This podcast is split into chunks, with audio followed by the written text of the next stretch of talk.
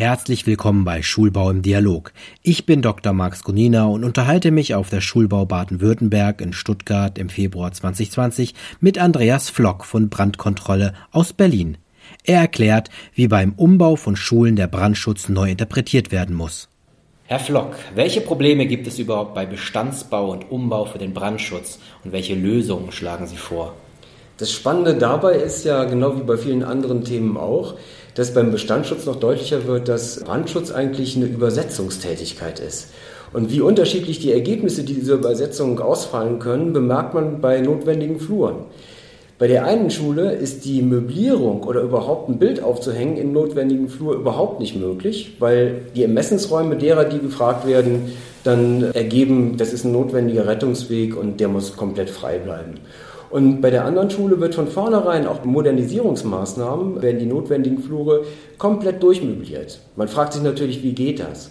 Und das Spannende dabei ist, dass bei dieser Übersetzungstätigkeit herausgefunden wird, was wird eigentlich mit den Vorschriften bezweckt. Und man stellt fest, da steht nicht, ein notwendiger Flur darf nicht genutzt werden, sondern da steht, muss ausreichend lange nutzbar sein. Und das kann man formulieren und auslegen. Und das machen wir mittlerweile seit 13 Jahren. Das heißt, dieser Bestandsschutz, also ich habe eine alte Schule, eine Flurschule mit leeren Fluren, heißt ja auch, der Bestandsschutz ist ja ein Schutz gegen Änderungsverlangen. Und was wir versuchen ist, so viel Änderung reinzubringen, dass man kein großes Verfahren braucht, dass alle fachlich sauber sind und diese Bestandsschulen dann nicht genutzt werden können wie eine Lernlandschaft, aber immerhin in Nutzung genommen werden können, zum Beispiel für Einzel- und Teilungsunterricht.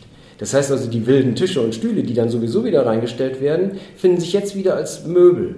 Und ein Dauerthema in den Bestandsbauten, wie kann man diese notwendigen Rettungswege, Flure vor allen Dingen, in Nutzung nehmen, Legalerweise kann man beantworten über den Brandschutz. Das heißt, diese Themen Brandschutz und Bestand beißen sich nicht, sondern sobald man ins Gespräch kommt und auslotet, was eigentlich gemeint ist mit den brandschutztechnischen Vorschriften, findet man auch viele Varianten, wie man damit umgehen kann. Ja, in diesem Zusammenhang, wie sieht denn die Zukunft des Bildungsbaus aus Ihrer Sicht dann aus?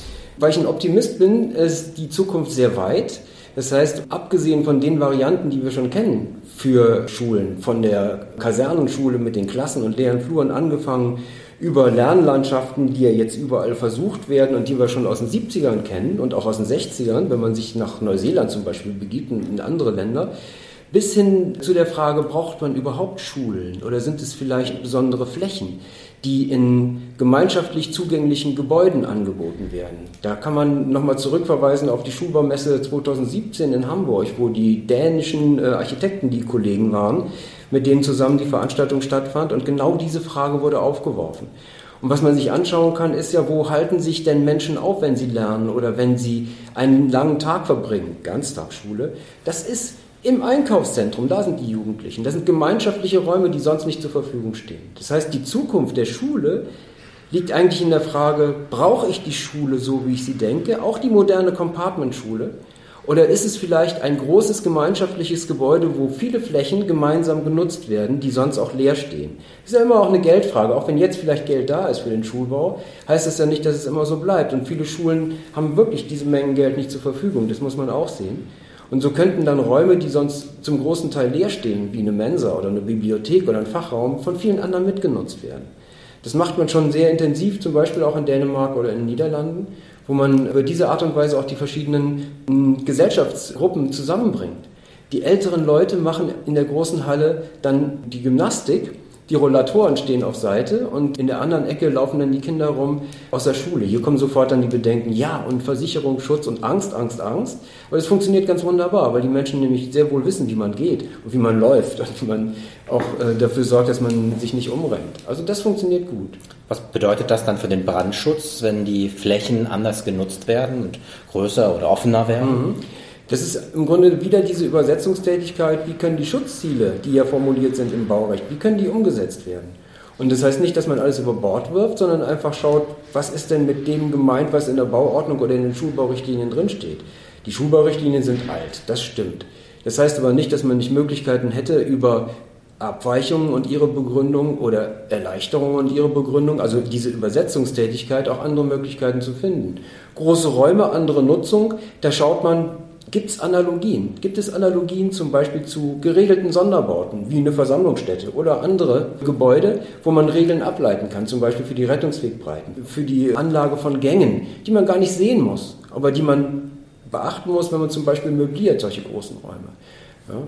Das heißt also, der Brandschutz muss gar nicht neu gedacht werden, sondern er muss nur neu interpretiert werden. Das ist eine gute Formulierung. Im Grunde genommen ist es beides richtig, denn er muss eigentlich und uneigentlich für jedes einzelne Projekt neu gedacht werden, aber nicht bei Null anfangend, sondern indem man versucht herauszufinden, was ist gemeint mit den Vorschriften und wie kann ich es in diesem Projekt umsetzen. Und wenn man dann, und dann bin ich 100% bei Ihnen, neu denkt und nicht sagt, das geht jetzt nur so, sondern diese Varianten aufmacht, die immer da sind, es sind immer mindestens fünf Varianten da, auch wenn man ganz grundsätzlich denkt, dann merkt man, dass Brandschutz, vor allen Dingen, wenn man früh mit Brandschutz auch startet im Projekt, dass der Varianten aufmacht und nicht Möglichkeiten verschließt, weil es ein struktureller Ansatz ist. Sie sind jetzt schon häufiger Gast gewesen auf der Schulbaumesse. Wie ist Ihr Eindruck? Überwiegend positiv. Und zwar deswegen, weil es hier zu Kontakten kommt, die sonst vielleicht schwierig gewesen wären. Und genau das ist im Augenblick noch das, was uns fehlt beim Schulbau, dass die verschiedenen Akteure, ob das Architekten oder ähm, Vertreter der Schulen sind, Vertreter der Ämter sind, an Orten, auch an informellen Orten oder an virtuellen Orten wie im Netz irgendwo zusammenkommen können. Eine Schule möchte ein schönes kleines Projekt aufsetzen, weiß aber nicht, wen sie fragen soll, rennt zum Amt und die in ihrer Überlastung sagen, das geht gar nicht im ersten Reflex. Und viele andere Schritte dazwischen sind nicht umgesetzt oder sind übergangen worden einfach, weil man es auch nicht wusste. Und im Gespräch hier und auch im Kontakt, im Austausch, bei den Vorträgen oder auch bei ganz konkreten Fragen Spielgeräte, wie können Spielgeräte aussehen, da auch neu zu denken und einfach mal den Kopf aufzumachen, dafür ist eine Messe gut. Und dafür ist auch diese Plattform gut. Herzlichen Dank für das Interview und dann wünsche ich Ihnen weiterhin ganz viel Erfolg. Vielen Dank, Ihnen auch. Schulbau im Dialog ist ein Podcast des Kubus Medienverlags. Wir informieren über neue bauliche und pädagogische Konzepte für Kita, Schule und Campus. Mehr zum Schulbaumagazin und den Schulbaumessen finden Sie auf www.schulbau-messe.de.